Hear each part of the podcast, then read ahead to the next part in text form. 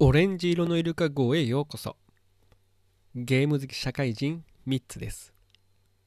ビデオゲームで味わった感動を誰かに話したいという気持ちだけで始めたこのポッドキャスト。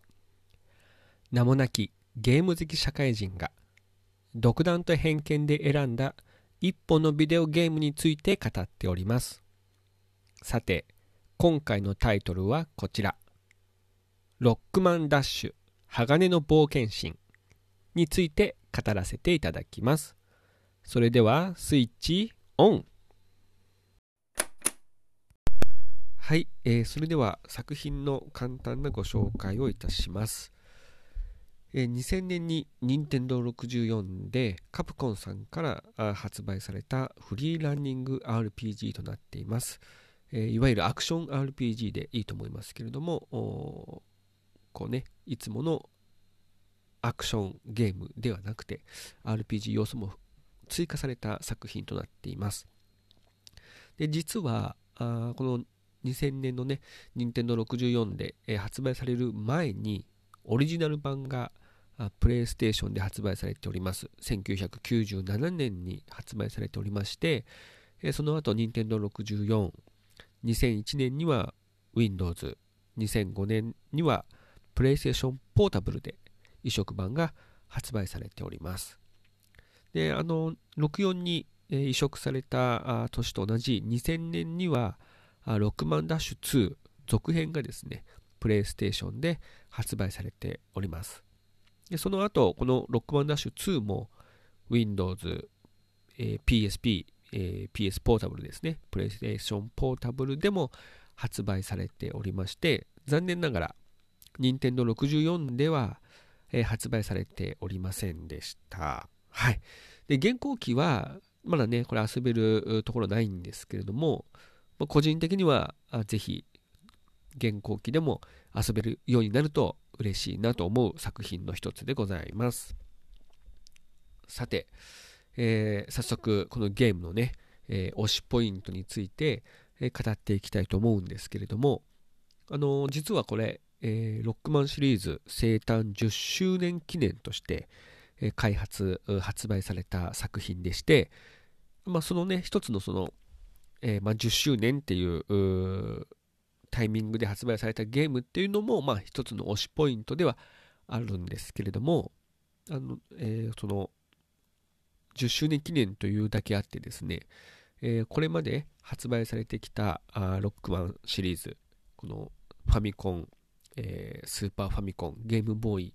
とかで発売されてきたロックマンシリーズとは違って、こう、3D アクションになっているというのが、まあ、一つのこう推しポイントのになるんじゃないかなと私としては思っています。あとはですね、えっ、ー、と、このヘルメットをつけていないロックマンを遊べるのも、まあ、この作品の推しポイントかなと思っていて、こう数あるですね、まあ、このロックマンダッシュが発売される以前のロックマンシリーズは元より、それ以降のロックマンシリーズ、ね、エグゼとかあるあると思いますけれども、まあ、そういったそのシリーズの中で唯一だと思うんですよね。あまりこうないんですけど、こうヘルメットをつけてないロックマン。これをね遊ぶことができるっていうのも一つの推しポイントかなと。まあもちろんあの作品によってねあのロックマン、えー、名前はロックマンですけど、えー、こう主人公が違うのであの違うっていうことではあるんですけども数少ないこのヘルメットをねつけていないロックマンで遊べるのもこの作品の唯一あの醍醐味ではあるんじゃないかなと個人的に思っております。で先ほどの、えーと、申し上げた、えー、3D アクション、まあ、これがね推しポイントだということなんですけれどもあの自由にその 3D 空間を走り回れるロックマンっていうのも、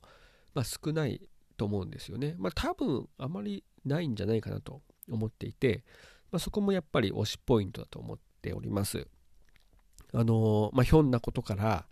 えー、こう舞台となるですねこう島にこう不時,、まあ、不時着、まあ、ひょんなことから 不時着、えー、して、えーと、冒険が始まるんですけどその、まあ、複数のね、えー、エリアがあの作られています、まあ、拠点となる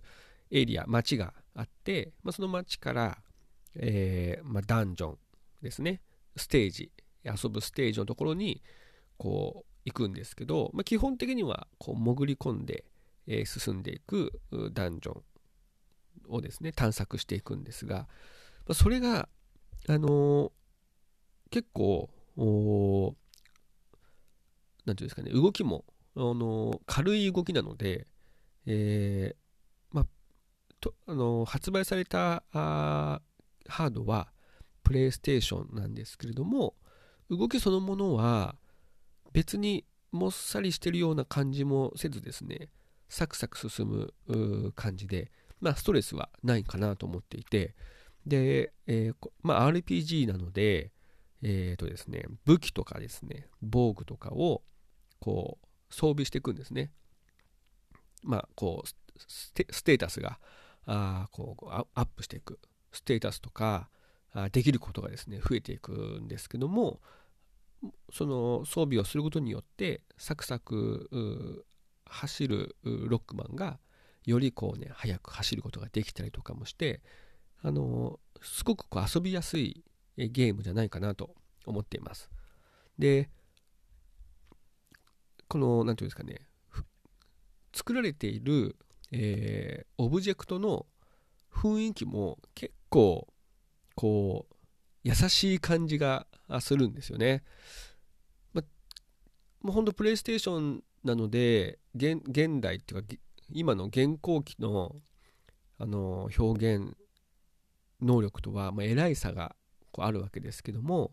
まあ、その中でもこうパステルとまではいかないですけど、えー、少しちょっとこう淡い感じのですね色使いとかカクカクしてるところをうまくこうテクスチャーというかね、え色味で丸く丸っこく見せてですね見せていたりとかあと何ていうのかなこう効果的に、えー、線をね、えー、使って 何て言うのいいんですかね。まああのいわゆるフレームのところにですね、えー、ラインを引いてでそのラインも黒じゃなくて、えー、薄いグレーで引いたりとかしてもうほんとポップな色使いでとってもねあの見ていてあのなんか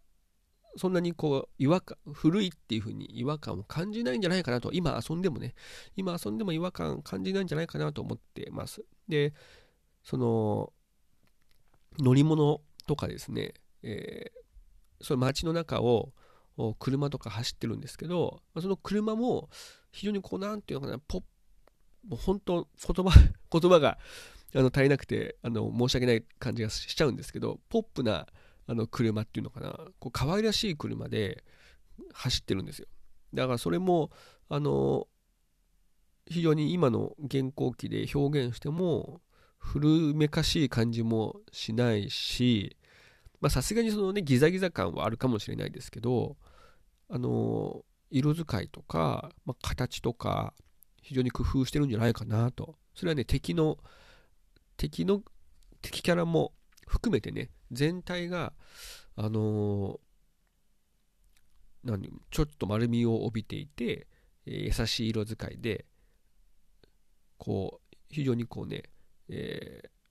見ていて飽きのこないあの作りになってるんじゃないかなと個人的に思っております。であのキャラクターも非常にこう魅力的なキャラクターが多くてですね、まあ、主人公のロックマン、まあ、ロック・ボルナットっていう主人公も、うん、どちらかというとこう前向きな、ね、主人公で、えー、あの正義感の強い前向きな主人公なんですよ。で、ヒロイン、ね、ロール、ロールちゃん、ロール・キャスケットっていう女の子がいるんですけども、このヒロインも非常にこう明るい、えー、キャラクターで、えー、会話もね、あのー、非常に明るいんです。まあ、ロックをですね、あの、ロールちゃんが、え、走るシーンがあるんですけど、ロックマンがその走るシーンの,、ま、あのロールちゃんの前に行くと、まあ、ロックマンを弾き飛ばすぐらいですね、あの元気なあの女の子ですね。それと、えーまあ、敵役、ねまあ、ヒール役っていうんですかね。えー、で、あのボーン一家というですね、えー、まあ、ファミリーがいるんですけども、そこに出てくるトロンちゃんね。これ女の子です。トロンボーンというですね、トロンちゃんも、あのー、なんていうのかな、明るいキャラクターですね、この子も。この子もえあのー、非常に、その、トロンちゃんの子分としてですね、えー、働いている、まあ、子分っていうね、キャラクターがいるんです。あの、トロンと子分のやりとりなんか見ていても、本当にこう、楽しい、え、やり、やりとりをね、え、出してくれますので、この、いわゆるムービーシーンを見てるだけでも、一つのこの作,、えー、作品として楽しめるんじゃないかなと、まあ、個人的には思っているところでございます。で、非常にこうキャラクターも人気があって、まあ、あるんだと思うんですけど、この作品以降のカプコンの作品にですね、えー、いろいろとこうゲストで出てきてます。格闘ゲームなんかもね、あのー、出てきてますよね。ロックボルダットも出てくるし、ロールシャンも出てくるし、トロンボーンと古文がね、セットセットになって出てくることもありますしね。なので、あの、ちょこちょこちょこちょこ、多分、キャラクターを見ると、あこのキャラクターなんだな、というのはね、すぐ、まあ、ゲームやってる方だったら、あの、すぐね、こう、わかるんじゃないかなというふうに思っております。そして、あのこのね、キャラクターに声が、まあ、ボイスがついてるんですけど、ボイスもね、このキャラクターに合っているんですよね、本当に。いや、本当にこう、素晴らしいキャスティングだなというふうに思っていて、あのぜひね、これね、あの